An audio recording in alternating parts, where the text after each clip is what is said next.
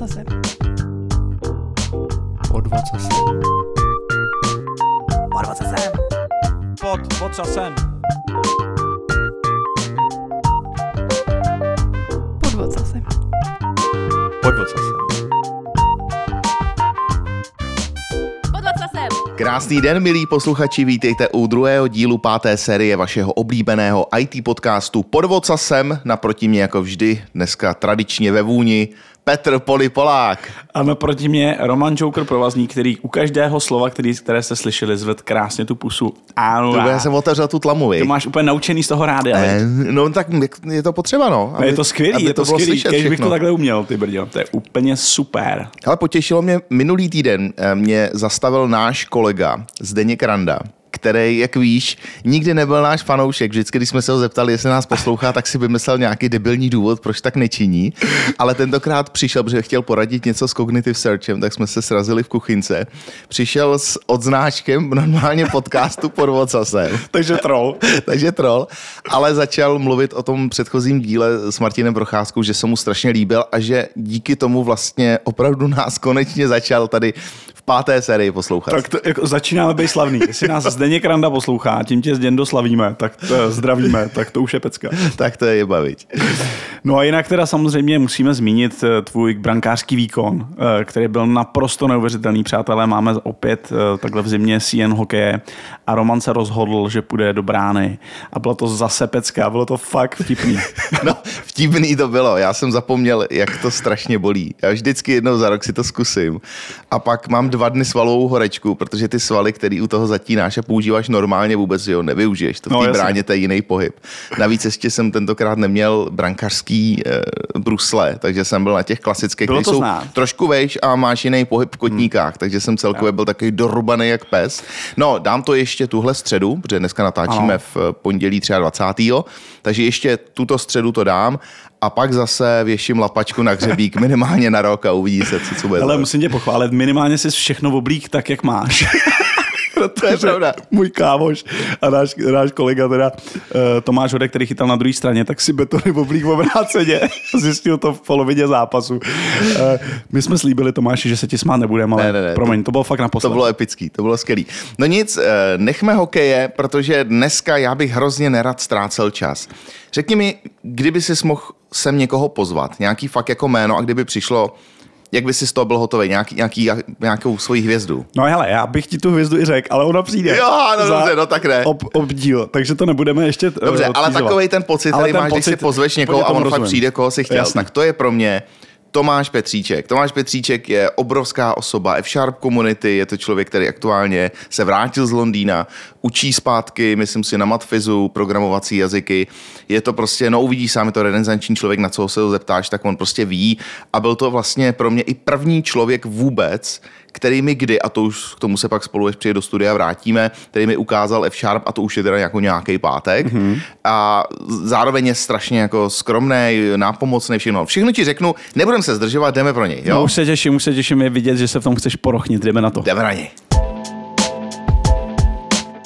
Ve studiu už s námi sedí jeden z mých vysněných hostů, Tomáš Petříček. Ahoj Tomáši. Ahoj, ahoj, Ahoj, Tomáši. Tak, tak ho to pobavilo, že to je můj vysněný host. No to jo, no já jsem myslel, že budeš mít Billa Gatese, nebo tak. Ne, ne, ne, ne, já jsem to hned říkal Polimu tady před chvilkou, když jsme eh, natáčeli ten úvod, že pro mě ty jsi vlastně jedna z největších hvězd vůbec F-Sharp komunity, člověk, který je eh, zároveň jako strašně milej, nenafoukaný. Vlastně musím říct, že když jsem byl kdysi dávno, jsem měl přednášku v Londýně v Codenodeu, tak Tomáš zjistil, že nemám kde spát. A jeho první reakce, a to podotýkám, měl malý dítě, ještě tenkrát první, říká, tak pojď spát k nám normálně, jako couchsurfing v Londýně. Říkám, ty tady máš prostě malý dítě. Co kdyby byl masový vrah, ty mě prostě pozveš domů klidně. A byl úplně v pohodě, jako přístřešek, úplně bez problémů, ráno snídaní, ještě večer jsme dali drink, jako totálně jako nehvězdný maníry, takže já jsem rád, že tě tady mám, pro mě jsi vysněný host. No tak aspoň, že tě naše děti nepošlapaly moc v Londýně. To Říkám, na to vzpomínáš ještě dobře. Jo, jo, ale to myslel ještě jedno, jako- to je dobrý, to je dobrý. No ale pro ty posluchače, co tě vůbec neznají, což si teda myslím, pokud trošku sledují mě, tak ví, že já sleduju tebe, takže tě musí znát, ale i tak, eh, kdyby náhodou někdo teďka prostě přistál a nevěděl vůbec, která by je, tak eh, představ se nám trošku. No tak eh, já se věnuju F-Sharpu, jak asi vy, vy posluchači zjistili přes tebe. A to zhruba od doby, kdy to bylo jako utajený někde na Microsoftích stránkách jako pod research download weird things. um, a taky od doby, kdy se to teda každý den měnilo. A no, mimo, mimo F-Sharpu, tak eh, jsem dělám různé akademické věci, takže jsem, takže jsem dělal doktorát, který byl jako spíš o teorii programovacích jazyků a teď se věnuju věcem tak nějak kolem programování. Víc mě jakoby zajímají, jak s tím člověk, jak s tím člověk interaguje a tak. A k tomu se určitě dostanem. A část toho, část toho jsem teda dělal v Anglii, no. Takže teď jsem se, teď jsem se po asi 11 letech vrátil do Prahy. Tak a tam bych já určitě rád začal, protože ty si vlastně tu svoji, řekl by, nejslavnější část zatím svý tvorby právě strávil v Anglii, ale jak se tam dostal? Jaká byla ta cesta? No, jak jsem se tam dostal? Já jsem se kdysi, kdysi účastnil nějaký soutěže Microsoft Imagine Cup mm-hmm. a nějak, jako celkem náhodně jsme, jsme se tím dostali do nějakého středoevropského kola, který právě bylo v Cambridge. Aha. A což mě jako přišlo, že je to tam hezký, že to opravdu vypadá zajímavě. A hodně se jezdí na kole, jako, že jo? No, tak, tak to taky, tam se jinak dopravovat nedá. A to bylo někdy jako na konci Gimplu a potom ještě, když, když mě Microsoft udělal MVP, tak mě pozvali na nějakou jako konferenci, co tam měli a já jsem zrovna připravoval svoji bakalářku, což bylo jako, myšlenka byla pře- překládat nějaký C-Sharp nebo .NET do JavaScriptu. Mm-hmm. A Uh, before it was cool samozřejmě. a, a, a našel jsem, že na webu jako Microsoft Research mají nějaký projekt na čtení toho bytecode .NETového. Tak jsem člověkovi napsal, jestli by to na to nešlo použít a že tam budu a jestli se nechce sejít. No a člověk byl Don Syme a říkal, no dle sice jako tam je, ale to, to nemůžeš použít, to vůbec jako není zdokumentovaný a nic, ale nechceš to napsat v F-Sharpu. Tak uh, jsem řekl, tak jako asi klidně jo, co je F-Sharp. no a, a pak jsem jako z konference si nepamatuju nic, ale celý odpoledne mě Don vysvětloval, co je F-Sharp. Ty tak to, a to je prostě jaký rok? No. No nevím, když jsem dělal, když jsem dělal bakalářku, pak si to najdi na webu, no, ale tak dva, jako... dva čtyři, dva pět? No to asi později zase. Třeba jako... Tady jsi ročník možná. To, asi 2006, no. To 2006, no. To okay. mohlo být tak nějak. No a to teda, to, byl, to byla verze F-Sharpu, kolik tak? Jedna... Jedna, jedna, osmnáct. Jedna, jedna, osmnáct, přesně. To, to byla právě ta doba, kdy to byly jako jedna jedna něco a vždycky se to celý změnilo. Takže Don tě vlastně pozval, ať to, co ty si původně chtěl dělat jako C Sharpu a prostě kompilace do JavaScriptu, což teda zdravíme teďka Fable a ostatní projekty po 18 letech, které naskočili na, to, na tohle, uh, tak ty tebe jako teda nabutil do, do F-Sharpu, ale ty jsi nějak jako, aspoň já si to furt mám v hlavě, že ty vlastně jsi zodpovědný za nějaký části, nebo ty jsi mu nějak pomáhal s tím F-Sharpem, ne? Nebo jak to je? No tak já jsem, on teda, uh, že, tak on mě to tam za, za ten půl den jako vysvětlil a já jsem mu potom, potom měsíc psal vždycky v noci mail. v jednu napsal mail jako, tady to nějak nejde udělat a on mi do druhý raní vždycky odpověděl, ne, ne, to musíš takhle. Takže já jsem mohl jako od dvou do tří ještě kódit. Um, no a pak ho to asi přestalo bavit, tak mě tam pozval na internship. Um, do Microsoft Research. Do Microsoft Research, takže to jsem se jako poprvé, ještě než jsme se tam přestěhovali, tak to jsem poprvé byl v Anglii na tři měsíce a pak na půl roku. No a tak jako s tím, s tím F-Sharpem já myslím, že moje hlavní jako výpomoc tomu byla, že jsem se to jako snažil použít jinak, než Don myslel, že to bude někdo chtít použít. Mm-hmm. Takže, takže ty jsi takže, prokopával ty slepý uličky. Takže já jsem jako vždycky něco zkusil udělat, pak jsem mu napsal, že tohle nejde, nebo nevím, jak to udělat a on mi jako přes, v pátek večer napsal, hm, nejde, a v pondělí řekl, tak si stahni novou verzi F-Sharpu, už to jde. a, takže myslím, že jako tak to, co jsem tam používal, tak to byly nejvíc ty quotations, mm-hmm, což je mhm, způsob, mm-hmm. jakým jako můžeš číst z F-Sharpu F-Sharpový kód právě pro překládání do JavaScriptu v té době. Teď už to teda Fable dělá jinak. Mm. Ale takže kolem toho a pak ještě v té době jako vznikaly async workflows Jasně. a computation expressions, tak to jsem taky jako užíval mnoha špatnými způsoby, který pak Don zakázal teda. Um, A další věc, co jako ještě v té době vznikala, byla, že Don psal knihu o F-Sharpu, Expert F-Sharp. Mhm. A to byl taky zábavný proces, kde jako uh, napsal nějakou kapitolu. Myslím, že jako nejvíc tohle je vidět na, na části o objektově orientovaném programování. A pak já jsem to jako po něm čet, byl jsem tam jako nějaký reviewer nebo, nebo něco. A vždycky jsem mu jako řekl, tady to, jako, tady to vysvětlení je nějaký strašně složitý, nebo tady ten kód je fakt jako divnej. Hmm. A No a Don potom samozřejmě jako přes víkend přepsal, jak to v tom F-Sharpu funguje. Pak přepsal tu kapitolu. Řekl už, je to dobrý. To je až takovýhle punk zatím, jo. No jo, Ty. takhle vzniklo takový to, jak má, jako F-Sharp má, že můžeš psát implicitní třídy, což mm. znamená, že jako člověk napíše prostě type něco a teď do závorek argumenty konstruktorů. Jasně. A ty jsou pak jako implicitně vidět v celém zbytku té třídy, takže není potřeba definovat konstruktory a není, defi- není potřeba definovat takový ty fieldy, jak se to tam vždycky skopíruje Jasně. což teď už asi jako um, v hodně jazycích není, protože to jako všechny štvalo, no, ale, ale v F-Sharpu tohle nebylo a v té verzi 1.1.18, jo, tak tam člověk musel, musel prostě explicitně definovat konstruktor a to ještě dost divným způsobem. A když tohle to jako bylo vidět na tom papíře, nebo na tom elektronickém papíře, tak se jako Don řekl, no tohle fakt nejde. Říkal, tak nepůjdu spát, dám tomu tři hoďky a přepíšu to celý. Přesně, zase. přesně. Ale jaká je práce s takovýmhle člověkem? Protože vlastně už jenom v tom, co popisuješ, já jsem s ním slyšel tenkrát i nějaký podcast, kdy vlastně on vysvětluje, jak on, protože on je původně pokud jim Australan, že Jo, se no. dostal, dostal do Anglie. Eh, To vlastně je jako genius, to, to, ten člověk musí přemýšlet trošku jinak, jak tobě se s ním jako spolupracuje, jako na lidský úrovni. He, tak já myslím, že jako vidět, že, že když se do něčeho zažere, tak prostě s ním není jako rozumná řeč, dokud to není hotový. Jo, jo, jo. Což, což Jako pak vede- perfekcionalista takový. ten, No a as, jo, jo, myslím, že jako asi jo, z části. No a určitě jako prostě sejít, zaseknout se, zaseknout se jako v práci do deseti, pro něj není problém, ale pak tam další den nemusí chodit. Tak Jasně, jako, takže, jasně. takže uh, no je to, je to jako takový lehce náhodný, plný překvapení, ale, ale jinak uh, jako velký části designu F-Sharpu jsme vždycky probírali po hospodách taky, takže myslím, že jako f- f- velmi, velmi příjemný. Tak to je super. Ale-. A to byl teda začátek té tvý, řekněme, anglické cesty, kdy teda ty jsi tam, uh, Don říkal, hele, už mě lezeš na nervy, já tě chci mít radši tady u sebe, ať si tě můžu jako víc tady jako skorigovat tvoji práci. Takže ty se tam vlastně přestěhoval, nebo začal jsi tam, řekněme asi, jako bejt častěji. No já jsem tam jako jel za Donem do Microsoftu na ty tři měsíce, pak na půl rok, pak jsem se vrátil sem, dodělal jsem tady magistra a vlastně jako když jsem, když jsem tam v té Cambridge byl, tak mě napadlo, že vlastně bych se tam mohl jako přihlásit na doktorát. Mm-hmm.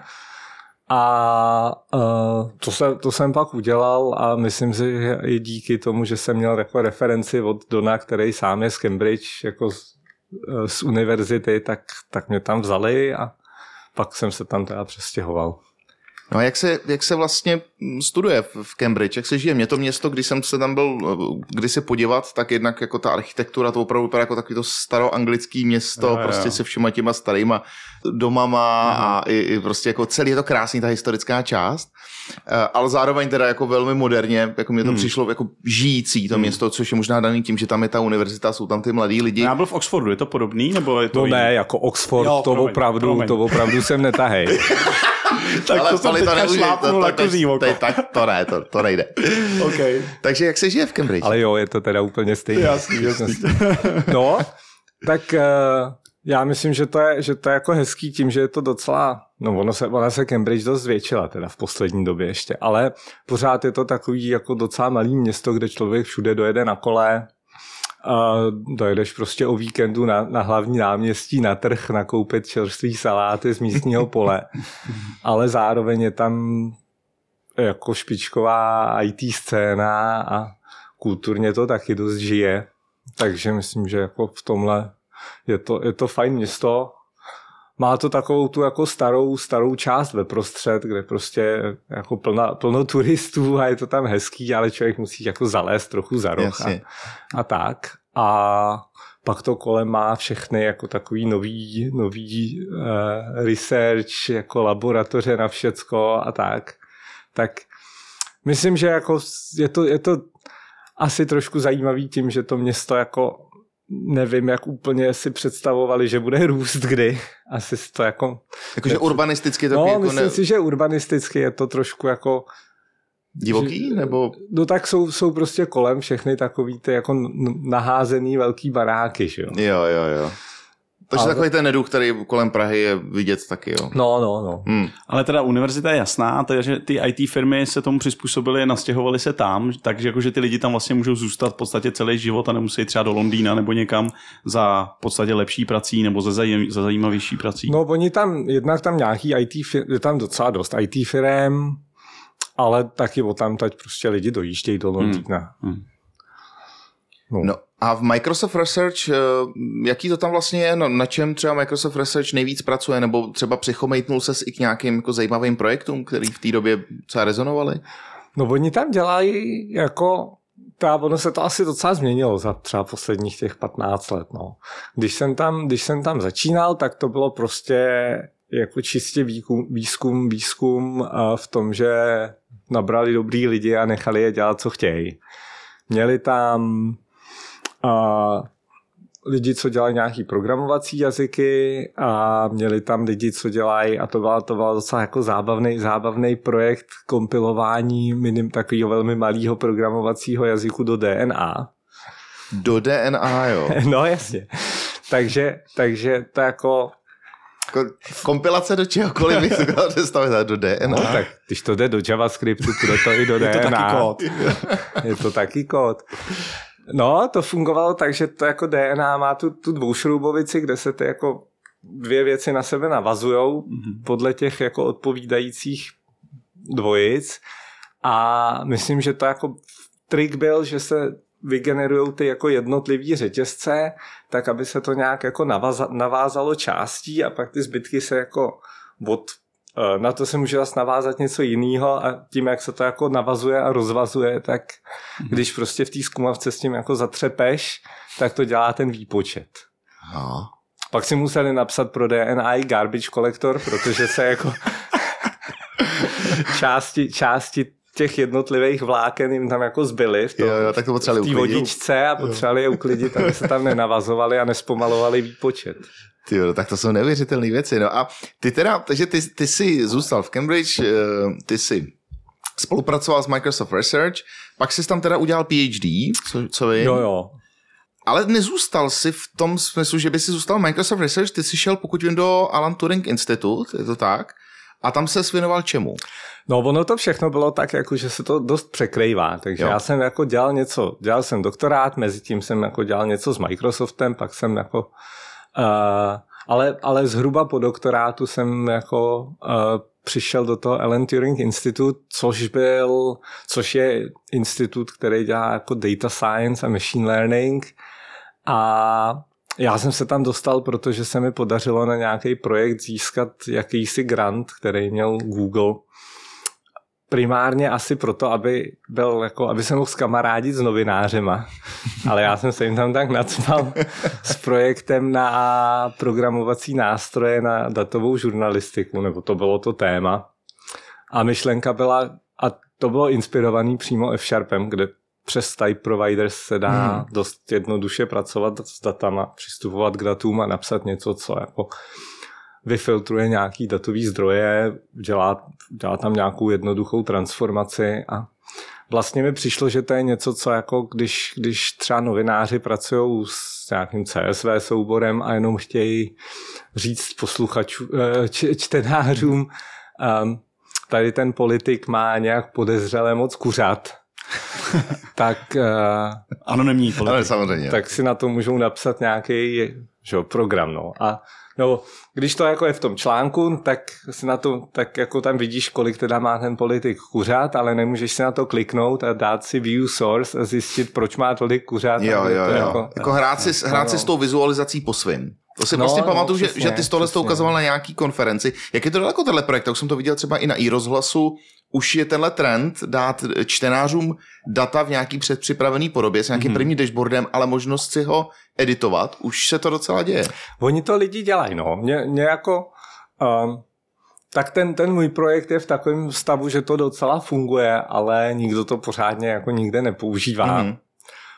Ono přece jenom ty novináři jako mají, mají dost specifický požadavky v tom, že jako získají z CSV soubor dopoledne a do odpoledne to potřebují mít hotový. jo, jo, jo. Takže to je jako jiná, jiná rychlost, než na jaký funguje akademická sféra. um, ale myslím, že lidi tohle, tohle dělají. No. Hmm. Pak je jako zajímavý problém a to myslím, že o tom měli pojednání někde v New York Times, kde tyhle věci začaly dělat první, že vlastně to jako lidi moc nepoužívají. Že, uh, Že jenom jako některý šťouralové, ale že to není no, masovka, že by si to, to jako předělali. množství lidí, který to fakt používá nějak, je vlastně tak malý, že se jim to, ne, ne, že jim to jako nepřijde zajímavý dělat. Hmm. Mhm. Hele, a když se řekne Alan Turing Institute, to zní mm, samozřejmě velmi honosně. Jak velká je to meta třeba pro někoho, kdo má rád matematiku, kdo má rád datovou vědu, kdo má rád tyhle ty věci? Je to něco, kam spoustu studentů by se chtělo dostat a pro tebe to byl nějaký life achievement, nebo to je jenom fancy název pro, řekněme, nějakou jako průměrnou univer- nebo průměrný institut? Jak, jak... Tak já jsem tam samozřejmě zase byl dřív, než to bylo cool, že? Takže, Ty jsi trendsetter, to je jasný. a, takže, takže když jsem tam přišel já, tak tam nebyl nikdo. Ale ne, tak ono je, to je taková divná instituce, protože vlastně třeba Microsoft Research, tak ten prostě lidi zaměstnává a oni tam jsou. Ten Alan Turing Institute, tak ten má dost složitou strukturu, že to jako vzniklo z části jako spolupráce různých univerzit. Um, takže tam třeba jako z univerzit prostě jsou nějaký lidi na nějaký jako den v týdnu, což pak jako v praxi znamená lecos. Mhm. Um, zaměstnávají nějaký lidi, mají, mají vlastní research software engineering team, což jsou jako lidi, kteří spíš programujou, ale jako na akademických projektech, aby to nějak fungovalo. A aby z toho byly jako rozumný, rozumný výstupy. Takže to je jako věc, co tam fakt je. No a pak mají takový různý, jako když jsem tam já začínal, tak měli pozice pro jako lidi po doktorátu, což myslím, že na to byl docela jako přetlak. Hmm. A pak, má, a pak jako tak různě zřizují pozice prostě podle toho, jak je zrovna napadne. No. Takže ta, ta organizace je fakt jako složitá. A cíl je tak nějak jako propojit lidi v Británii, kteří dělají věci kolem data science, machine learningu um, a zároveň mají nějaký jako cíle to dělat aspoň z části prakticky. A jsou tam ty cíle stanovený třeba nějakýma soukromýma firmama, že tam přijdou, řeknou, hele, my třeba bychom vidíme trend biznisově takovej a makovej a chceme vás chytré hlavy, abyste se tímhle směrem podívali. No, Je tam oni- nějaká spolupráce jako by na To komerční jo, sféře? to jo. Oni mají jako nějaký v rámci toho institutu programy, z kterých, kterých se věnují nějakým tématům. Jedno bylo kolem healthcare, zdravotnictví, jedno je kolem jako průmyslových machine learning pro průmyslové věci. Mhm. A jako v rámci těch projektů mají různý partnery s firem a s nimi Mhm. jako různě vymýšlejí a dělají projekty. Takže to jo. A to je to před, když tam začínal, nebo teďka je to hlavní téma healthcare a Eh, manufacturing? Teď jich mají asi jako pět takovýchhle témat. Jo. Tohle jsou dvě, které si pamatuju. Pak měli spolupráci s GCHQ, Mhm. se špionama, ale nedělali teda ta, co mi řekli, tak, tak nedělali, nedělali nic super tajného, spíš to bylo jako různý nástroje. Jo.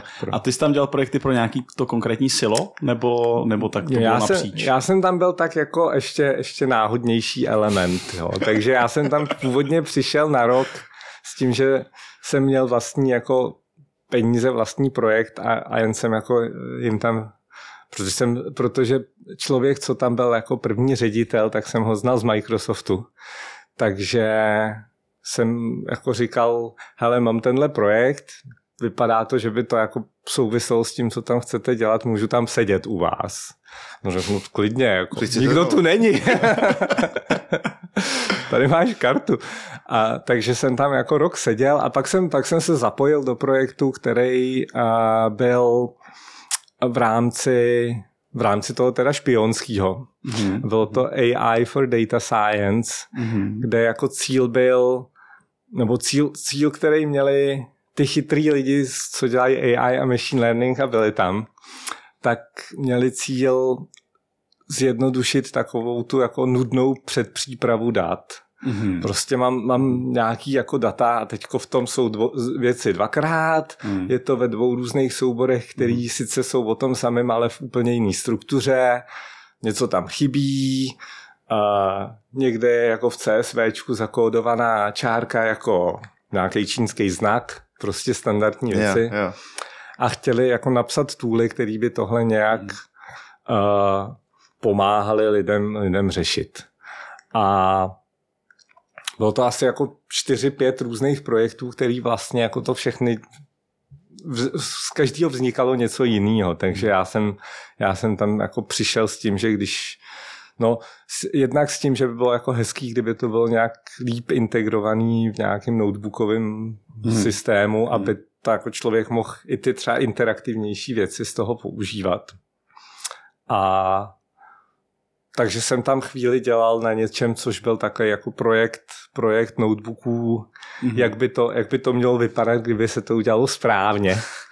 Což samozřejmě jako vede k tomu, že to nikdo nebude používat, ale to je vedlejší. Um, A používá se to ještě? Ty, protože jsem tě viděl právě hrát se s těma, to byla nějaká kombinace jako by Jupyter notebooků No, s no. F-Sharpem, že si Mhm. vlastně jako kombinoval Markdown a kód a, Jo, a jo. všichni tam fungovaly Nuget reference, stahování balíčku a tak. Aha. Funguje to? Používá no se tak to? tohle to teď jako funguje, protože to jako, tak v F-Sharp, F-Sharp jde používat v tom .NET Interactive, což je a já nevím, což je nějaký jako rozšíření standardních Jupyter, nebo jako kernel pro standardní Jupyter notebooky pro F-Sharp, docela dobře udělaný, Microsoftem podporovaný.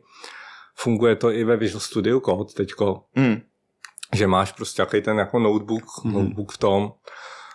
Um, to je jako, na tom, na tom jsem jako chvíli něco, chvíli něco dělal, um, když byl, když byl editor Atom ještě. Jo. Dej mu, dej mu pán Bůh věčnou slávu, nebo jak to je. A, a jako, um, takže k tomu jsem jako trošku něco, ale tady ten, tady ten projekt byl spíš jakoby jednak vymyslet to, aby mohlo v jednom notebooku být víc jazyků. Mhm. Což některé systémy dělají, Aha, ale aha. je to jako trošku těžký tím, že když si mezi různýma jazykama chceš předávat No jasně. různý data, že jo, tak to jako úplně nejde. A, a, a druhý cíl byl, aby tam člověk nemohl dělat, nebo cíl byl jako mít nějaký, nějakou, uh, nějaký graf závislostí mezi těma jednotlivýma buňkama v tom notebooku, s tím, že když něco změním, tak všechno, co na tom závisí, bude nějakým způsobem znevalid, znevalidněný. A aby člověku se nestalo takový to, že jako edituju jednu, jednu buňku někde na začátku, pak ji jako pustím, pak pustím něco, co na tom závisí, pak ji edituju znova a pak pracuji s tím starým stavem, Jo, který jo, jo, ale jo, už jo. nejsem schopný znova jako vyrobit. Hmm. Podvod zase. Tomáši, ty kromě toho, že děláš spoustu aktivit, ke kterým se dostaneme, um, Karlova univerzita, prostě tvoja, tvá výuka tady, tak ty, co si pamatuju, tak máš i firmu F-Sharp Works, nebo nějakým způsobem si v ní participoval. Já nikdy nevěděl, je to jako tvoje vlastní firma, nebo máš to s lidma z komunity, nebo co to vlastně je? No, tak to je další, další věc, která vznikla dost náhodně. A to jako tak, že um, já jsem si v Anglii v jistou dobu jako založil, založil firmu, uh, protože jsem dělal hodně různých F-Sharpových školení a jsem tam nějaký konzultování kolem toho. A pak jsem se jako bavil um, s pár dalšíma lidma z komunity, se Scottem Vlašinem a s Matiasem Brandevindrem, mm-hmm. že jako všichni máme nějaký svoje firmy, aby jsme mohli dělat F-Sharpový školení, ale ani jednomu z nás se nepodařilo vyrobit si webovou stránku. Tak jsme si jako řekli, no tak uděláme si jednu webovou stránku na tři lidi, to možná zvládneme. A to je, to je F-Sharp Works. A když se tam čtenáři půjdou podívat, tak uvidějí, že už nám to zas moc nejde, protože tam poslední aktuality máme z doby před covidem, ale budíš no. A Takže, certifikát nemáte? No, certifikát nemáme, protože ono to není ani firma, že jo? Ono je to jenom web stránka a pak to jako účetnictví je od ní, od ní oddělený. Jo, jo. Takže, ale cíl byl prostě uh, jednak myslím, že v F-Sharp komunitě bylo jako z části problém, že vlastně tam nebylo moc jako větších společností, takže když někdo, když někdo se do toho pouštěl, tak vlastně neměl úplně jako, nebo se mohli lidi bát, že prostě na to nenajdou, nenajdou lidi. Hmm. A, a jako F-Sharp Works z části prostě cíl byl říct, no tady je jako dost lidí a jsme, jsme větší, a jenom jsme takový chaotický, ale budíš. Tak to je, řekl bych, jedna z vlastností, příjemných vlastností té, té komunity jako takové, ta chaotičnost určitá. No, to je, je tam dlouhá tradice. To. takže, takže F-Sharp Works je jako spolupráce. Teď nás tří, ještě tam byl Phil Trelford ze začátku, mm-hmm. ale ten pak uh, začal pracovat na něčem jiným. A Phil už moc v komunitě není, ne? Nebo jako... Já myslím, že on to jako furt, furt dělá a používá, jenom prostě už, už ne, nezvládá mluvit. Jo, takhle. Tom. OK. Ono jako docela, a tak já, já taky myslím, že když jako teď někdo přijde dělat F-Sharp prostě po covidu, tak já už toho taky za stolik jako nedělám, takže... Nemáš tolik přednášek? Nemám, nemám tolik přednášek, taky už to jako s těma dvěma dětma nejde moc stíhat. Tomu rozumím.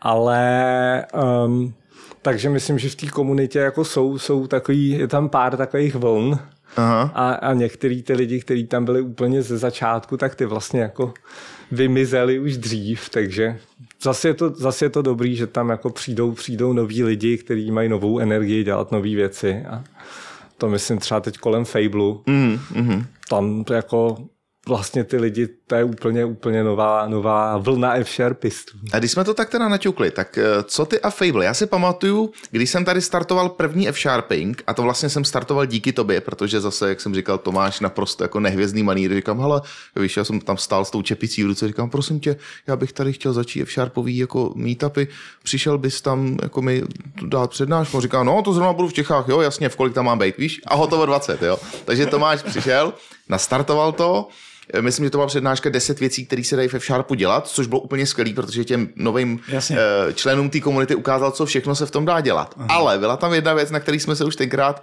vlastně jako, nechci říct, neschodli, ale Tomáš říká, no, jediný, kdybych měl říct, na co F-Sharp není dobrý, je na dělání webů. A já říkám, a já ti dokážu, že prostě to není pravda, že v tom ty weby přeci musí jít. Pak, pak se objevil Suave, což, což byla knihovna, která vlastně k tvorbě webů na backendové straně jako přistupovala velmi funkcionálně. Ukázalo, že to strašně funguje. Mm-hmm. A vlastně teď jsme zpátky u Fable, kde ten funkcionální přístup vlastně z toho backendu už i přetek na frontend vlastně mm-hmm. do celého full stacku. Mm-hmm. Takže jak ty teďka na to koukáš, Tomáši, na na web a na F-Sharp a na tohle to spojení, který si před těma mnoha, mnoha lety tak jako podtrhl, že možná nebude ideální pro F-Sharp. Já myslím, že teď už to ideální je. To jako v, do, v době, kdy člověk musel používat ASP.NET, uh, eh, Webforms a ViewState, aj, aj, aj, aj, aj, aj. tak to opravdu v F-Sharpu moc nešlo dělat. Ale tak to byl muta- celý jako mutabilní. To nešlo dělat že? asi v ničem. To nešlo dělat ani v. Ale tak jako Fable, Fable jednak udělal to, že teda samozřejmě na serveru, na serveru to Suave, co jsi říkal, a teď Žiráv a Saturn, tak to jsou, to jsou knihovny, které to jako dělají pěkně, že se jako dají, dají komponenty skládat a tak.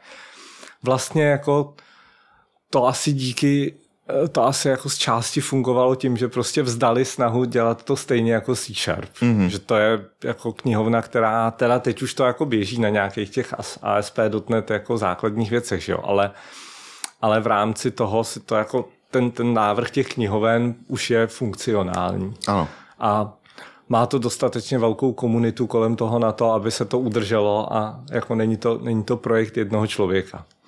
Takže díky tomu to má jako nějakou dlouhodobější jistotu a, a funguje to hezky. A stejný je to, stejný je to s client side, kde uh, díky takový té Elm architektuře um, jde psát věci funkcionálně a vypadá to parádně. Máš radši tu původní syntaxi nebo tu felizovskou, kterou vlastně zajít až až eh, jeden z velkých členů komunity, který jsme tady mimochodem taky měli na, eh, na Pokecu, na F-Sharpingu, eh, tak ten zavedl trošku jako jinou syntaxi, která ve finále je taková pro někoho přívětivější. Který, na které straně ty seš? Nebo to je jedno? Mně je to asi jedno, no. Já, já hlavně jako dost projektů, který s tím dělám, tak jsou takový dost jako pomalý. Takže, takže mám prostě pár věcí ve, ve Fablu, které jsou nějaký jako um, že na něčem pracuju vždycky jako za rok, tam chci něco přidat. Jo, takhle. A... a dá se to vůbec? Já když to jde půl roku jako neupdatenu NPM nějaký balíčky, no tak to je pak vždycky peklo to jenom vůbec rozjet. Jako to... No právě, no, nedá. proto, proto jako hodně... A já myslím, že tohle je jako zajímavý problém obecně pro jako softwarový uh, inženýrství. Jo. Nebo jako rychlost vývoje versus no, no, rychlost no. Uh, těch hmm, závislostí, jo. Protože jako občas máš prostě něco, co jako z principu potřebuješ dát pomalu. Mm-hmm. A na to jako to prostředí vůbec není jako stavěný. Hmm. Hmm. Takže mě, já to jako dělám tak, že hodně, hodně věcí prostě tam mám tak, aby to žádný dependence nemělo. I když to znamená, že prostě nemáš jako všechno, cool. nemáš tu pohodu, kterou, kterou bys mohl získat, ale třeba jako ty Elm, Elm style architektura, to vlastně jde jako napsat na nějakých sto řádků jako vlastní minimální blbou implementaci. Hmm. No a pak ti to jako NPM update nerozbije, že jo? To je, to je zajímavý přístup. A myslím si, že tohle třeba, když máš nějaký, já nevím, interní tooly a takové věci, které se jako nemění moc rychle, ale nebo projekty, které jako lidi dělají po večerech jen tak pro zábavu, tak to vlastně má jako jiný styl vývoje, než hmm. to, co prostě děláš, přijdeš každý, každý den do práce, uděláš NPM update ráno, Jdeš za, pět minut, za pět minut to jako spravíš ty chyby a, a jedeš. Jo. Hmm, to, je, to, je, to je zajímavý přístup, člověče, to mě vůbec nenapadlo, ale je pravda, že samozřejmě ta dynamika těch interních projektů eh, je úplně jiná, než to, když to musíš rychle vyreleaseovat, ideálně prostě za pár sprintů hned s ním ven a otestovat na trhu. Je nějaký teďka tvůj pet projekt, na kterým teďka jako nejvíc pracuješ právě třeba v spojitosti s tím webem nebo i s Fablem? Tak já to spíš jako používám pro svý různý jako experimentální projekty. Uh, to, co mě, to, co mě teď hodně zajímá, je um, jakoby programovací prostředí nebo systémy, kde um, myšlenka je jako podívat se dohromady na to, jak vypadá jazyk programovací a jak vypadají ty nástroje kolem toho a co třeba jako je možný udělat, když by ty nástroje vypadaly jinak. Nebo mm-hmm. kdyby ten jazyk jako vypadal trochu jinak, jak by mohly vypadat jinak nástroje a tak. Takže mám, mám takový jako rozdělaný projekt, kde, kde myšlenka je, že budu uh, reprezentovat program ne jako zdroják, jako prostě Jasně. textový soubor, ale jako nějakou jako posloupnost interakcí, pomocí kterých to vzniklo. Což může být uh, jako nadefinovat nějakou funkci, nebo jako doplnit do ní nějaký chování, ale taky to může být přemenovat něco, jako rename refactoring, Aha. nebo třeba uh, pustit nějaký kus kódu jako v Replu interaktivně. A myšlenka je, že když bude mít člověk takhle tu jako posloupnost toho všeho, co se stalo, tak uh, samozřejmě z toho jsem schopný jakoby zrekonstruovat nějaký finální kód, kdybych chtěl, ale zároveň by to prostředí mohlo jakoby mnohem víc vědět o tom, jak to vzniklo a mm-hmm. proč v uvozovkách. Um, Takový event sourcing programování. Přesně, co? přesně. A tak taky jako tím člověk může docela si usnadnit problém s merge konfliktama. Když prostě něco, něco jako přemenuju přes 20 tisíc souborů, tak mám 20 tisíc změn, ale když něco přemenuju a jenom si prostě do logu zapíšu, přemenoval jsem tohle na tohle, mm-hmm. tak to jako merge prostě přidáš do toho logu společného a je to hned. A to je, to je, eh, souvisí to nějak s tím, co ty jsi měl i na webu Context Aware Programming? Je to, je to něco s tím, nebo to jenom tak mi tak skočilo, jenom jako, že to zní podobně? To Není, asi, to asi... Nesouvisí to s tím. To asi s tím nesouvisí. Jo, okay, Možná okay. jako to někdy, někdy bude, třeba uvidíme, to jako nevylučuju, ale, ale zatím, zatím to je spíš takový jako nápad a, a jak by to přesně mělo vypadat, to ještě úplně není, není jak, jasný. jak na takovýhle nápad uh, narazíš? Jako určitě v tom případě náhodně, ale uh, teď si děláme legraci, ale je to tak, že to je tažený třeba s, ně, s někým, s kým jsi se o tom bavil, nebo třeba nějaký, nevím, zákazník zatím je, nebo to je čistě z toho, z té tvý potřeby, kterou najednou cítíš, že chceš vyřešit? To je dobrý dotaz. No asi je to, asi je to určitě prostě z nějakého jako z něčeho, na čem jsem pracoval, Hmm. kde mi přijde, že jako tam je něco nešikovně. Mm-hmm. Myslím si, že jako většina věcí, které dělám, je prostě z toho, že jsem se jako něco snažil udělat a štvalo mě to. Mm-hmm. A tady je to asi dost, dost jakoby zase motivovaný těma type providers v F-Sharpu, kde člověk jakoby píše ten kód, takže máš nějaký jako objekt a na tom dáš tečka něco, tečka něco, tečka něco. Tak tomu říkáme dot-driven development. a, a je to jenom, že prostě z toho autocompletu člověk něco vybere. A tam třeba jakoby je jako když, když přistupuju k nějakému datovému zdroji, který do toho mám nějak namapovaný, tak někde prostě na začátku si můžu vybrat třeba, když přistupuju k nějakým datům o zemích, jednu, jednu z více zemí. A pak jako dodělám něco dál a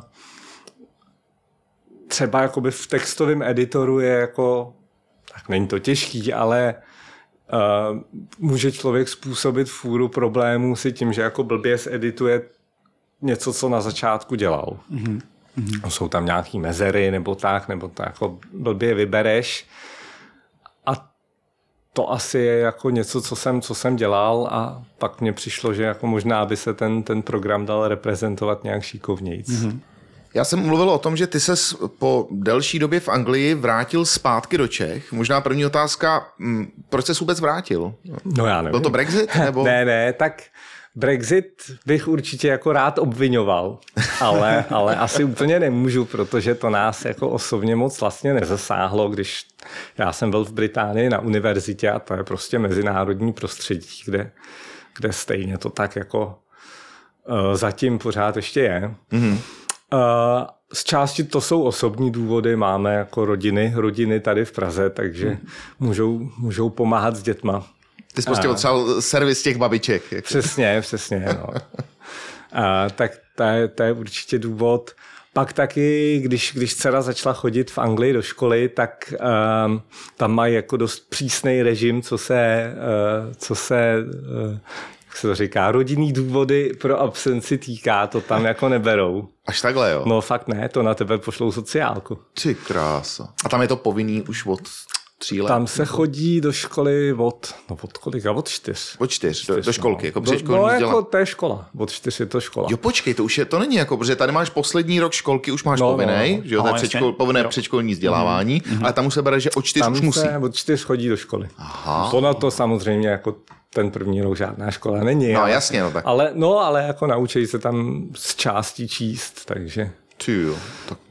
Takže to ty jsi potřeboval větší volnost prostě. Takže, takže nám přišlo, že jako jezdíme prostě na všechny, na všechny dovolený do Čech, protože chcem vidět rodinu, ale už jako nestihneme žádný jiný dovolený pro sebe, že jo.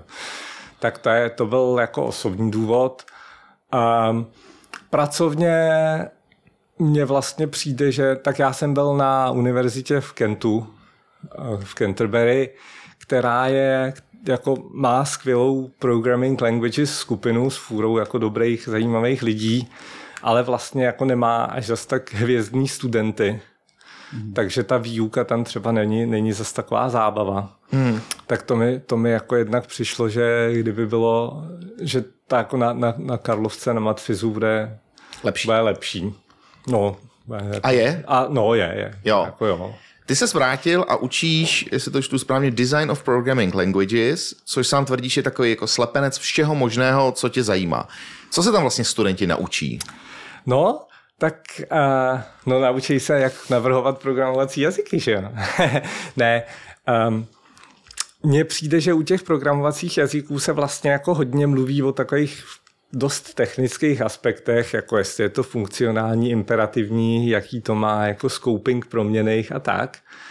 Ale tyhle všechny věci jsou jakoby uh, dost často jako ty, ty jazyky mají nějaký, jako, nějakou filozofii nebo nějaký přístup, nebo mají jako nějaký, nějaký možnosti toho návrhu, který tak jako dost často prostě vzniknou historicky nebo náhodně. Mm-hmm. Ještě, ještě se k náhodnosti. A, a cíl toho předmětu je podívat se na všechny možný jakoby systematičtější přístupy, jak se bavit o, o nějakém návrhu jako struktury toho jazyka nebo stylu toho jazyka. Takže bych měl být potom schopný třeba přemýšlet trošku líp nad tím, kdybych si chtěl vytvořit vlastní programovací jazyk, asi na co se zaměřit, co je to důležité, co není. No a tak já jsem to pomenoval languages, protože to je takový, jako zní to dobře, že jo, ale, ale já si myslím, že tohle je jako co člověk prostě dělá, když dělá nějaký knihovny nebo nějaký tooly, takže takže jakýkoliv jako API je do jisté míry programming language. Jo. Hmm, hmm. A uh, ovšem se jako dá nějak jako systematicky se to dá systematicky nějak zkoumat. Takže v tom předmětu jsou věci, které jsou takový celkem jako všeobecně v té akademické komunitě známý a používaný jako nějaký jako formální modely, kde když si udělám formální model, tak pak o tom můžu do jisté míry formálně jako dokázat něco, třeba že nejde API použít k tomu, abych se dostal do nějakého jako nevalidního stavu. Hmm. Takový to make, make invalid states irrepresentable, irrepresentable v F-Sharpu, to je, to je příklad. Že jo. Ale taky se jako dají programovací nástroje zkoumat pomocí nějakých jako experiment, pokusech na lidech. Přesně. Um, což je jako oblast, která na, na první pohled to zní jako, že to bude asi trošku otrava, ale nebude to tak těžký. Tak jako ukážu moji knihovnu někomu a řeknu, zeptám se ho, co si o tom myslí, nebo změřím, jak dlouho mu to trvalo, hmm. nebo jí to trvalo. Ale když pak jakoby člověk se snaží podívat, jak to opravdu se jako musí dělat, aby to bylo, aby to bylo správně, aby z toho byly nějaký smysluplný výsledky, tak je to vlastně docela jako složitý. Nebo co se dá dělat, a to lidi taky dělají, je jako analýza nějakých existujících zdrojáků z GitHubu. Hmm, hmm. A, kde taky jako se o tom dá, můžu prostě zjistit, jak lidi používají něco, ale zase, když to udělám naivně, tak mi výjdou blbosti. Eh, možná trošku jako provokativní otázka, ale potřebujeme teda v roce 2023 vůbec nový jazyky? Já mám pocit, těch jazyků je strašně moc na, jak na backendu, tak dobře, na, na frontendu stejně všechno skončí v JavaScriptu, ale potřebujeme vůbec teda nějaký nový jazyk? Potřebujeme nad tím přemýšlet ještě jinak, nebo nestačí nám to, co už máme a třeba to chytřejč právě třeba za pomocí, nevím, nějakých AI mechanismů, eh, nějakých prostě copilotů to aplikovat jinak? Tak já si myslím, že jednak je to jako otázka, kterou si pravděpodobně ve stejném podcastu pokládali lidi už v roce 1969, že jo? A jako nevím, jestli bych chtěl programovat ve Fortranu, Kovolu nebo v Algolu. A ještě byl Lisp, takže dobrý, no, tak to bych asi přežil, ale, ale a určitě prostě možnosti myslím, že jsou. Co mi přijde, že je zajímavější, je, že bych jakoby um, a, a to je i jako to, co mě teď zajímá, Přijde mi, že vlastně ten jazyk samotný je jenom, jenom jako část toho celého prostředí a že jakoby mnohem to, co si myslím, že potřebujeme mnohem víc než nový jazyky, je jakoby nový nějaký programovací integrovaný systémy, a typická reference na tohle je Smalltalk, kde hmm. prostě člověk má jako ten, ten image, ve kterém všechno žije, jsou tam ty objekty, ale zároveň, a, a to jsou i ty jakoby aplikační objekty, ale zároveň jsou tam jako objekty toho systému samotného. A v rámci toho mám prostě i, i jako editor a nějaký object browser, kde si můžu jako ty věci procházet a měnit. A tam je opravdu jakoby integrovaný prostě to, to prostředí pro to programování a upravování nějakého systému jako zaživa mm. s, s tou samotnou jakoby, aplikací, která v tom běží. A myslím si, že to je jako něco, co je hodně zajímavý, když se člověk kouká jenom na ten jazyk, tak to jako úplně nevidí, protože fakt je potřeba jako vidět, jak se s tím, jak se s tím interaguje. A myslím, že to je jako něco, co, co umožňuje zajímavé věci, které třeba jako by člověka nenapadly nebo nejdou tak dobře dělat, když se kouknu na jazyk jako prostě nějaký jako formální syntax. Jo. Mě tohle strašně, to, co říkáš, mě to strašně připomíná velmi slavnou přednášku. Teď myslím, abych to řekl správně, se jmenuje The Future of Programming, kde ten přednášející schálně vypadá jako ten IBM týpek z jo, nějakých 60. Brad, let s, tou, s tuštičkou ještě a to. A vlastně je to hrozně provokativní přednáška, kdy on říká, že jako, jako bych se vrátil v čase a říká, v budoucnosti už nebudeme vůbec psát kód. To je strašně zastaralý přístup. Budeme mít periférie, kterým třeba jako popíšeme nějaký problém a oni už to udělají za nás. Že vlastně pop, jako popisuje to, že možná v téhle době, jak vzniká software, že to je ještě strašně jako manuální humpolácká práce, když to tak jo, řeknu, že jo.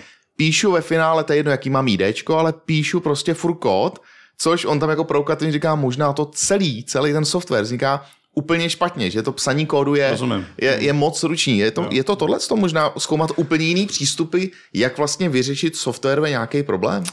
No, tak tahle, tahle přednáška, já myslím, že on jako všechno, co tam, jako, o čem tam mluví, tak jsou jako skrytý reference na nějaký prostě sedmdesátkový jako projekty, který, který někdo po notný dávce LSD vymyslel.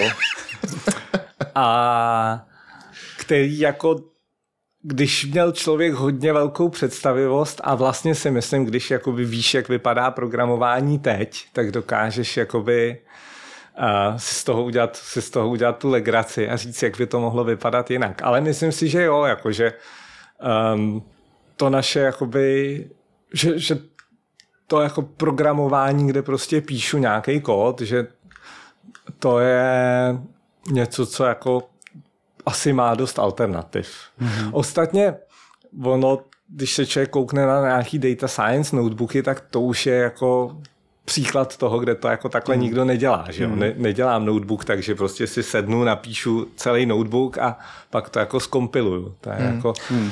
Zrovna tak, když si vezmeš, jak se učí děti programovat, protože třeba v obě dvě dcery vždycky jim dám si hrát s nějakým studio.code.org, tak vlastně to je všechno vizuální. To je drag and drop, ona dává za sebou nějaký posloupnosti nebo nějaký pravidla, ale že by tam šla psát JavaScript, ono ti to může vygenerovat, ale je to jenom jako pro zajímavost, kdybys to psala ručně, ale hmm. když ona to prostě jako tahá, tak to je všechno jenom jako vizuální způsob a vyřeší to úplně stejně, by to hmm. jsou jako uh, triviální problémy programovací, ale jde to, jo? možná jestli i tohle není cesta jako víc těch jako editorů vizuálních, nevím. No, mám pocit, že jo, někde se to ukazuje, u nějakých takových těch low-code, no-code uh, věcí, jako třeba prostě t, na ty robotic process automation, UI path a podobné věci, ale tam zase to není nic komplexního, jo, co vy hmm. vytváříte prostě v, v F-Sharpu jinde.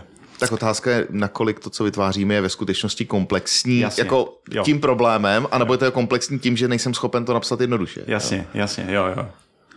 Mně se zdá, že tam je jako trošku problém v tom, že jako u těch hodně jednoduchých systémů, nějaký ty low-code, no-code věci, tak to jako funguje dobře, dokud mám fakt jako problém, který tam jde jako snadno vyřešit. Ale, ale pak je jakoby zajímavý problém, teď potřebuji něco jako trošku složitějšího, a dost často ta odpověď je, no, tak to už nepůjde, jako přepište to do C Sharpu. Jo. Hmm. Ale kdybych jako měl možnost se nějak jako dostat o jednu úroveň hloubš a tam to nějak udělat, tak a to si myslím, že je něco, co třeba ten Smalltalk se jako snažil, snažil udělat. Oni o tom mají nějaký jako článek z časopisu Byte, kde, kde popisují takovou představu, jak tam jako přijde ten uživatel a bude používat tu nějakou simulaci, simulaci nemocnice, prostě napsanou ve Smalltalku, a pak zjistí, že jako už nechce jenom simulovat nemocnici, že se tam chce přidat nějakou jednotku, tak se jako v tom object browseru najde ten případný objekt, něco tam jako poedituje, v dalším kroku už si jako píše vlastní třídy a, a v dalším kroku už přepisuje jako core runtime Smalltalku na nějakou jinou platformu. Že jo? Ale to, že to prostě v rámci toho jednoho prostředí jde jakoby přejít k těm uh, víc jakoby silným nástrojům, tak to tam jako má, no. A to je jeden z těch jazyků, který teda ty považuješ jako za dobrý, protože já jsem se právě chtěl zeptat, tím, že učíš tenhle ten jazyk a e, máš přehled o těch jazycích, který kromě samozřejmě v Sharpu e, a teda teďka kromě Smalltalku, který teda jazyk je takový, kde si říkáš, to tam mají dobře vyřešený, nebo to se mi obecně líbí.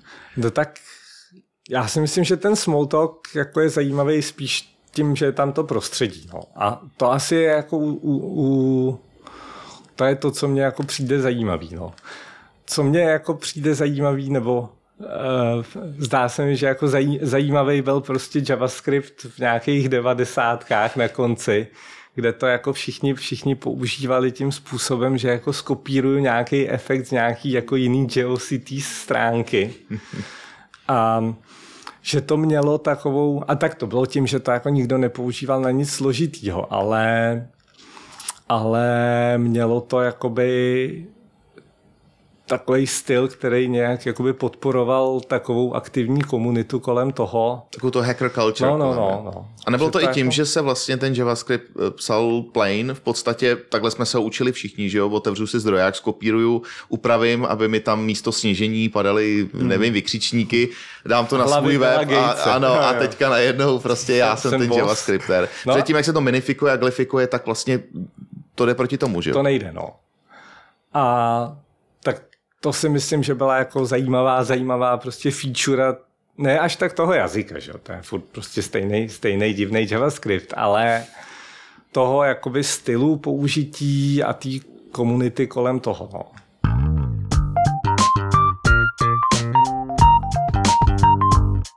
Bavili jsme se tady o jazycích, který se Tomášovi líbí. Nabízí se otázka, který jazyk z mainstreamu si naopak říkáš, ty tenhle si nezaslouží takovou popularitu.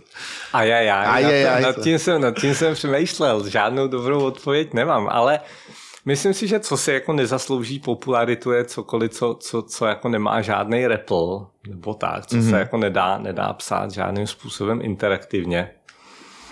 A Ať si každý doplní jako za, za domácí úkol.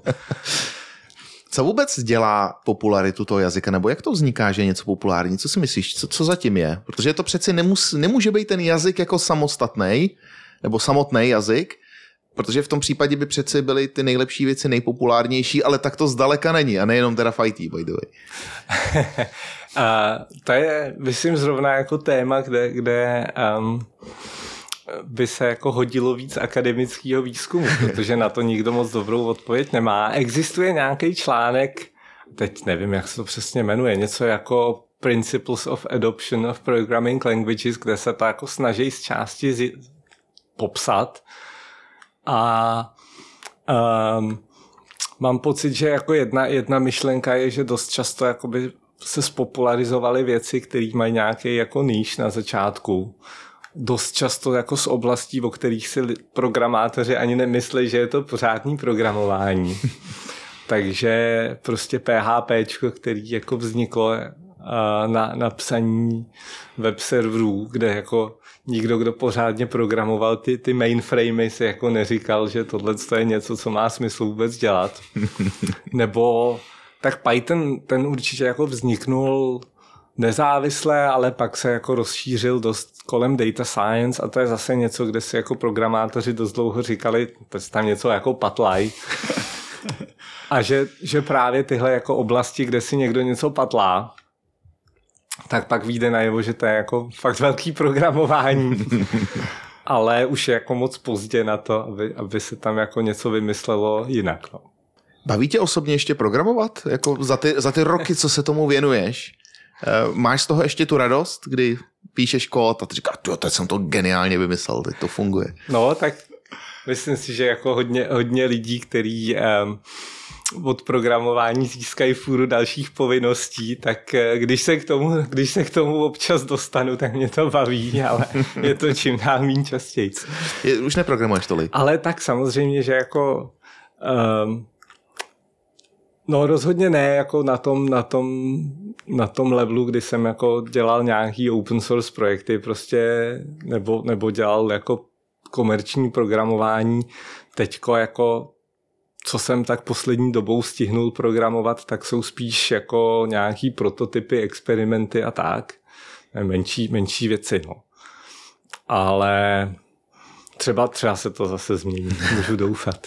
Takže hlavní činnost, promiň, Nováku, je ta je škola?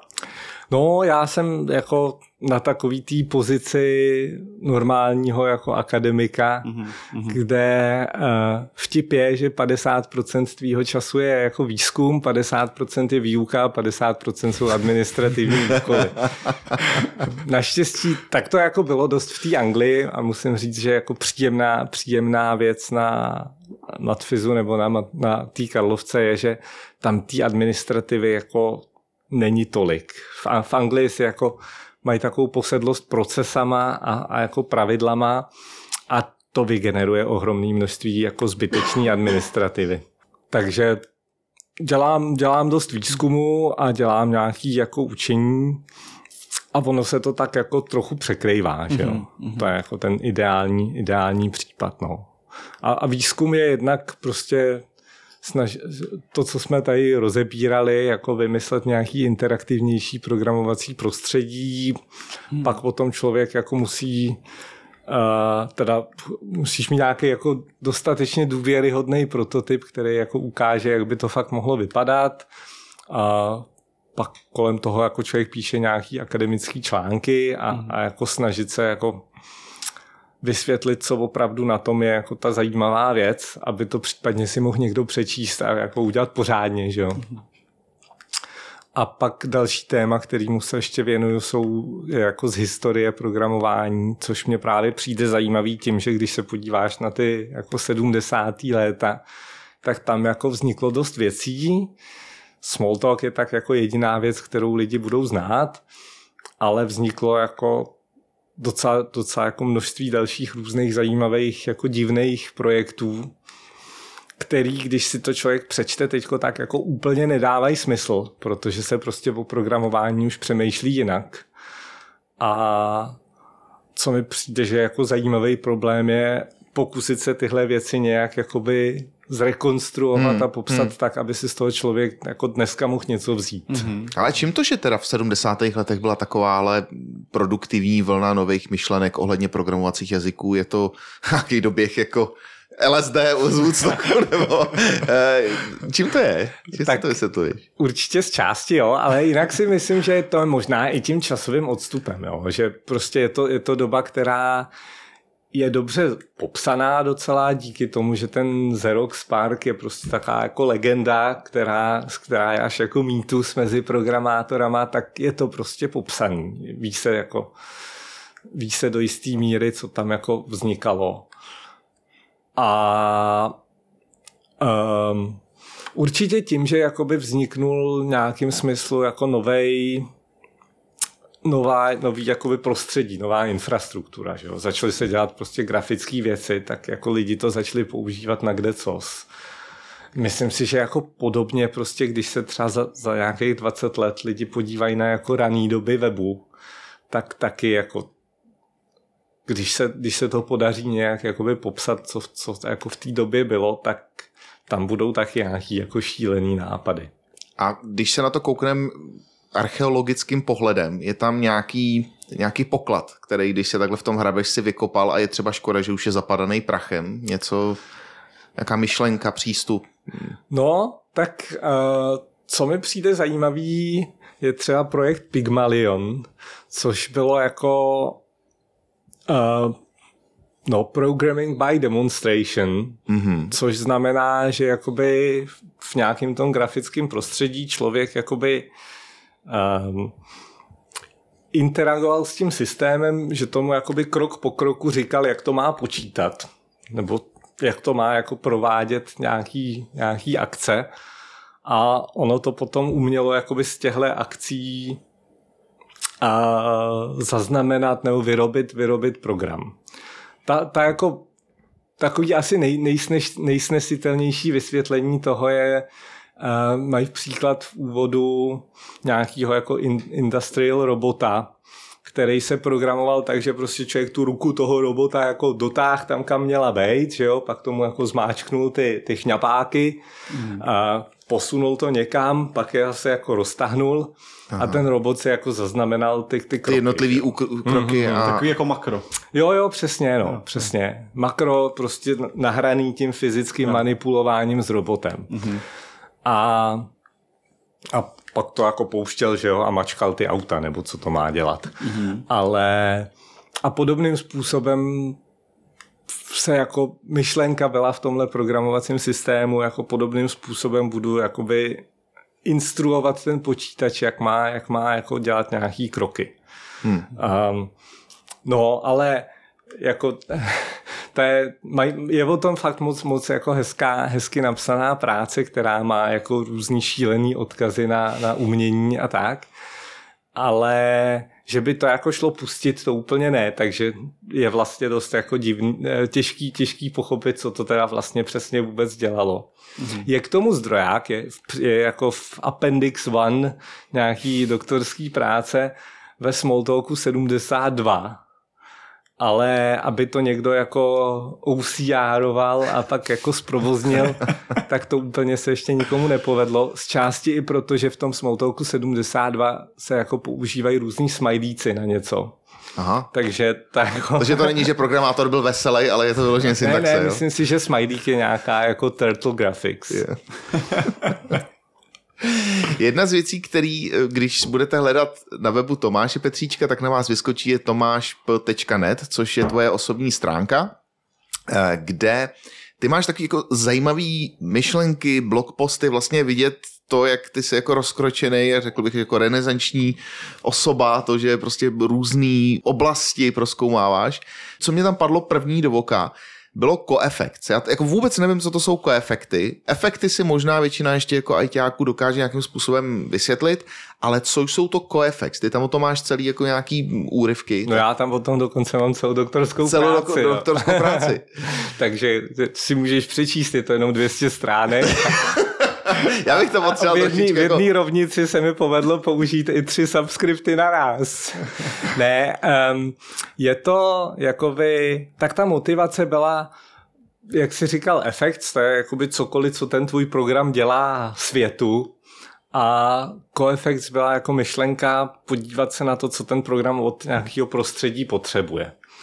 Což může být jako píšu, píšu něco, co má běžet na mobilu, tak to potřebuje přístup k nějakým zdrojům typu jako GPS senzory a tak. Mm-hmm.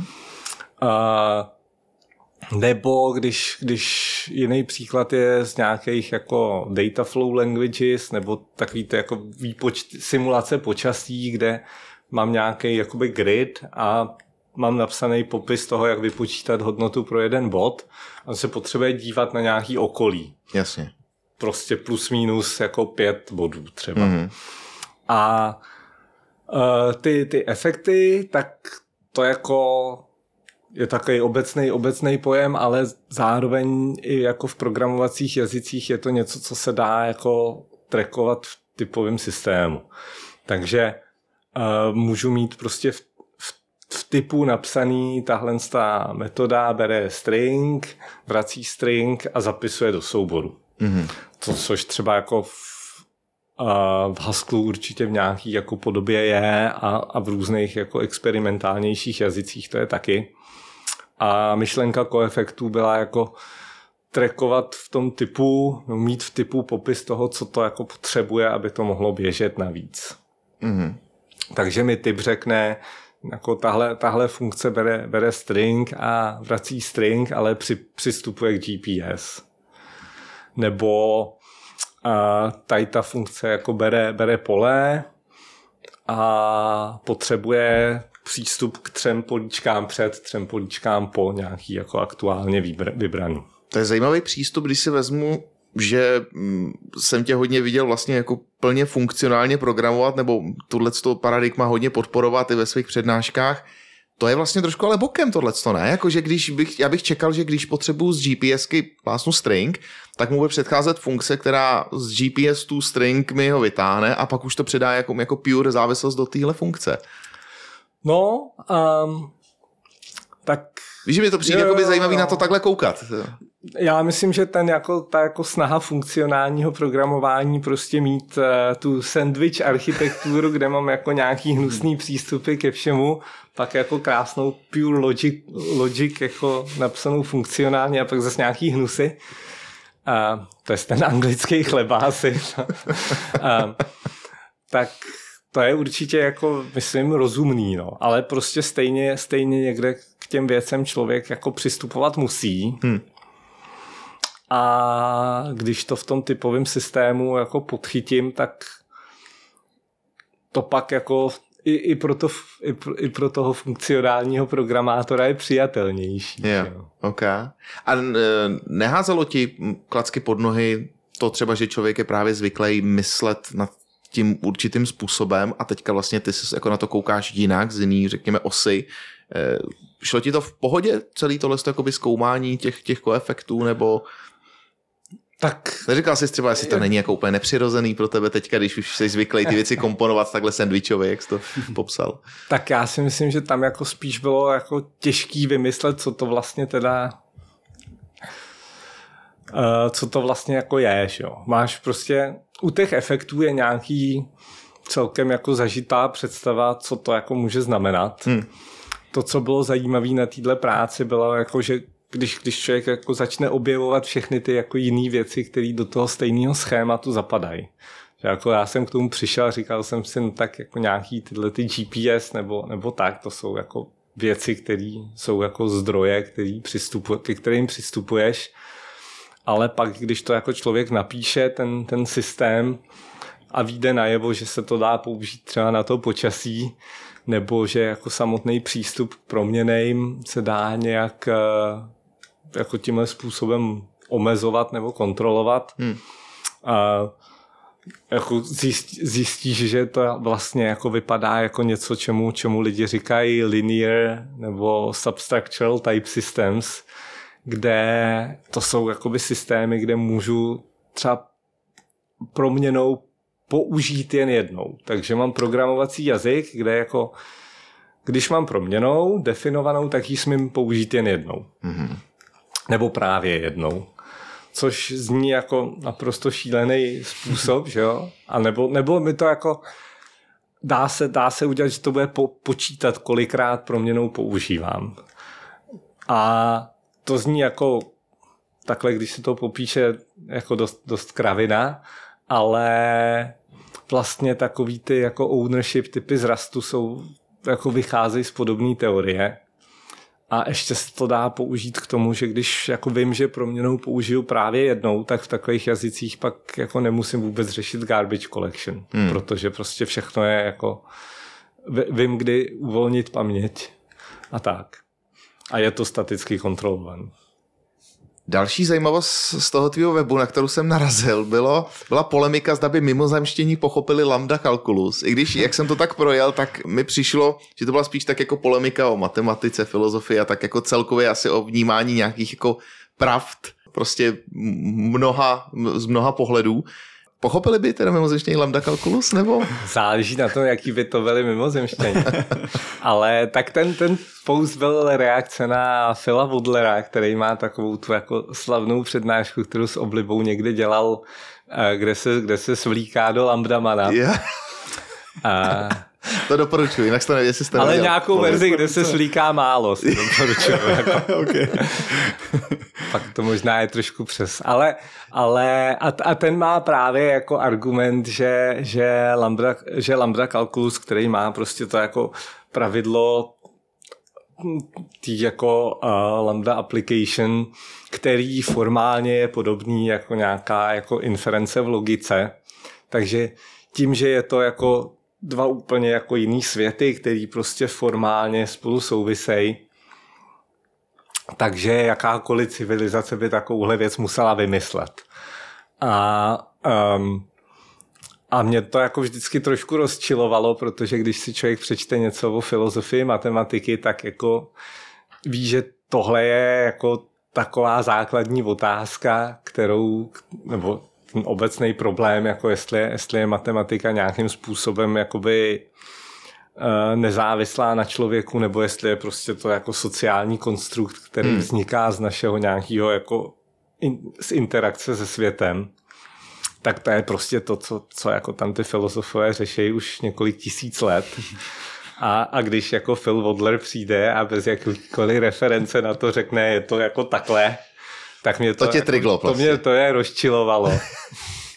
takže to je reakce takže, na to. Takže to je reakce na to, no. A, a právě jako ta, ta pointa je, že když si člověk jako řekne, že matematika je tenhle ten jako uh, ideální svět, který existuje bez, bez jakého vztahu člověku, tak pak jako budíš, pak prostě um, by lambda kalkulus existoval, i kdyby žádní lidi a mimozemštění nebyli. Ale když to jako bereš jako něco, co je jakoby skonstruovaný na základě toho, jak my jako fungujeme ve světě, tak pak už to záleží na tom, jak ty mimozemštění budou fungovat. Že jo? Když prostě budou mít jako uh, když budou fungovat ve světě, kde jsou jako jednotlivě jasně identifikovatelné objekty, nějaký entity, tak, tak určitě budou jakoby sdílet nějaký třeba počítání s náma, protože prostě, když jsi schopný rozeznat skleničky, tak tě zajímá, kolik jich je. Jasně. Ale kdyby jako mimozemštění existovali v nějakém jako plynovitém světě, kde prostě hranice věcí nejsou jednoznačný, tak myslím, že ani nemusí jako mít Počítání. No, nemusí mít integery, budou mít ten floaty.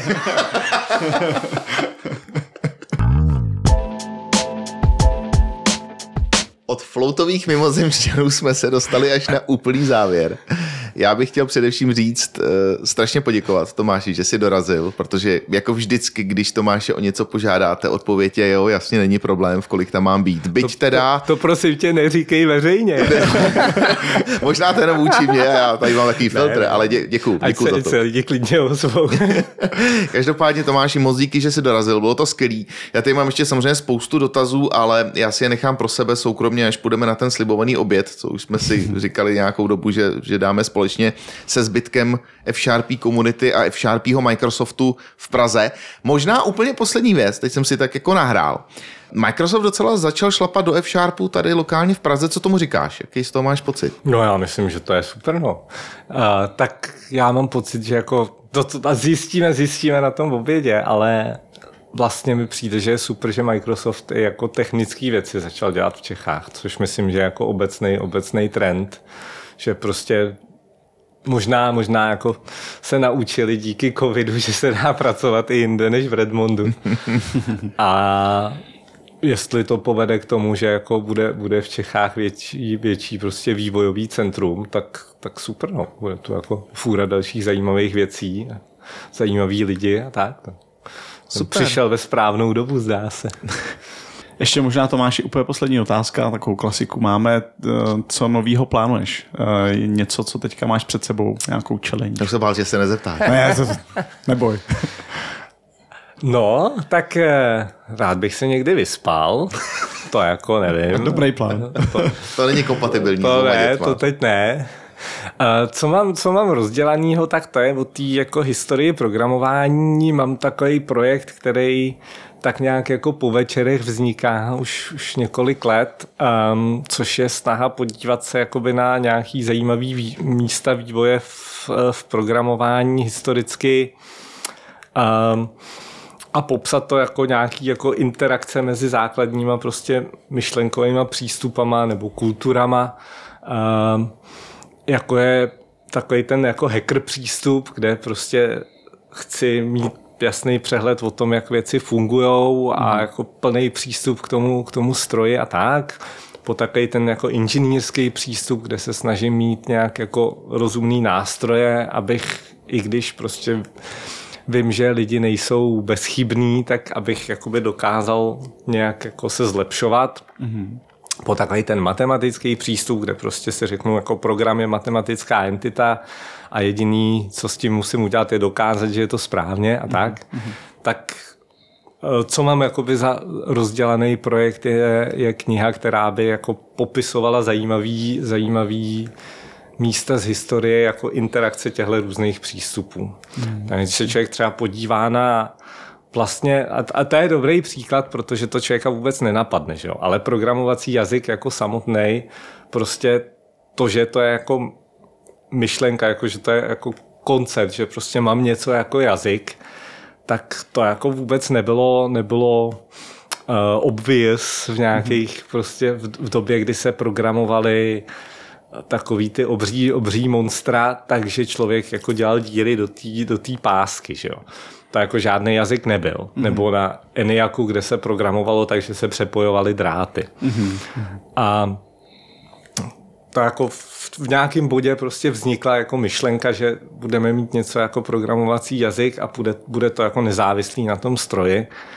A tam je jako jednak nějaký vysloveně prostě biznisový vliv, že eh, lidi, co používali počítače, tak potřebovali, aby ty programy šly přenést z jednoho na novej, což mm-hmm. v té době nešlo. Takže to je jako čistě prostě biznisová jako motivace. Pak do toho přicházejí nějaký matematické myšlenky kolem jako formálních gramatik a tak, že to je něco, čím bych mohl jakoby tyhle, ty, tyhle ty jazyky popisovat. No a pak jako další vliv je prostě z těch, z těch hacker přístupů, kde jako už, už na nějakým EDSACu, což byl prostě druhý nebo první, první jako rozumný počítač na světě, tak si lidi začali psát jako v podstatě interpretry, um, kde to jako načetlo tu pásku do, do paměti a pak to jako stokrát pomalejc jako simulovalo ty instrukce, aby to jako mohlo vyprodukovat nějaký log. Mm-hmm. A vlastně všechny tyhle ty tři jako problémy se jako v jednu, v jednu dobu jako spojili do jednoho a vznikly z toho programovací jazyky. Takže cíl je popsat nějaký takovýhle jako zajímavý, zajímavý místa historie. A budeme to moc někde sledovat? Bude to public? No, nebo? jako zatím, zatím to není, ale, ale někdy, někdy to nějak bude, uvidíme. Dobrá, no tak jo, tak my ti budeme držet palce. Ještě jednou moc díky, že jsi dorazil, ať se daří, no a budu se těšit zase někdy. Čau. Díky za pozvání. Měj se čau, fajn, čau, čau. čau podal zase.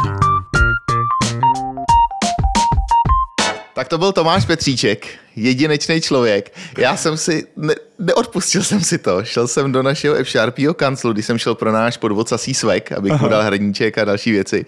Otevřel jsem dveře a říkám klukům, co už tam seděli, říkám, hoši, je mi to líto, ale už nejste nejlepší F-Sharpisti v budově. Tak na mě koukali Landy s Karlema.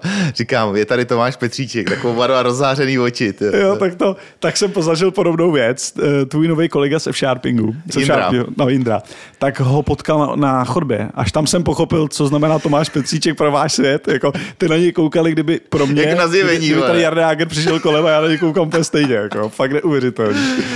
tak to se krásně dokreslilo, to, co jsme tady zažili, protože, jak si říkal, vždycky si pamatuju to slovo renesanční, tak to bych potrh. Jako jo, jo, on je, on, je, on, je, on je jako fantastický. Ale jedna věc mě zaujala a to je ta, vem si, že člověk v průběhu toho života furt má sklony k takovým jako plánování a takový to, kde se vidí za, za 10 let a za 15 a za 20. Mně přijde, že Tomáš je člověk, který jako nejdál vidí do středy, kdy jsme se bavili, že půjdeme spolu jo, jo, jo. na oběd ještě s lidma eh, z toho, z pražského Microsoftu. A dál ne, jako jo, že on k němu to tak chodí, když se jo. zeptáš úplně jako náhodně, ale tím, jak je jako hlava otevřená a zvídavá, vlastně je to vědecký člověk, tak prostě to jako přijme a vlastně z toho jako benefituje a no jednoznačně, úplně stejná myšlenka úplně z jiného pohledu je, že jsem právě přemýšlel, mnohokrát mě napadne nějaká věc, že bych ji jako nějak rozpracoval nebo něco s ní dělal, ale samozřejmě to zahodím, no, protože není čas, jiný plán, něco. A on to, on to nevzdává, on prostě jde a jde si za tou věcí, což přesně je o tom mindsetu, který má, jakože nemá nějaký asi jako všichni máme nějaký cíl, jo, ale že on prostě se spíš zaměří na to, že tohle je teď problém, který chce řešit a řeší. Jo. Jo, a pak z toho vypadávají prostě mimozemštění a podobné věci. Jo. Je, to super, super. Super. No, těším se, eh, za týden budeme mít, nebo za 14 dní samozřejmě z pohledu posluchačů, eh, budeme mít dalšího zajímavého hosta. Eh, Ještě ho neprozradím, ale už ho mám potvrzenýho, takže pátá série frčí. A pak řekl bych, uzavřeme moji první půlku a pak máš ty tři hosty, to bude zase tvoje půlka MI, Jo, jo, MI, víš, jak jsem spočil Machine Learning AI, MI. Machine Learning a AI je pro mě MI, Jo, takže MI prostě bude všechno, bude to, bude to super. Bude to AI střihnutý jednou takovou jako osobnější záležitostí, ale nebudeme víc No prozrazovat. tak, paráda. Tak jo, těšilo nás, mějte se krásně, za 14 dní zase u dalšího dílu podcastu Pod Vocasem, no a my jdeme bydlet. Čau. Mějte se, čau.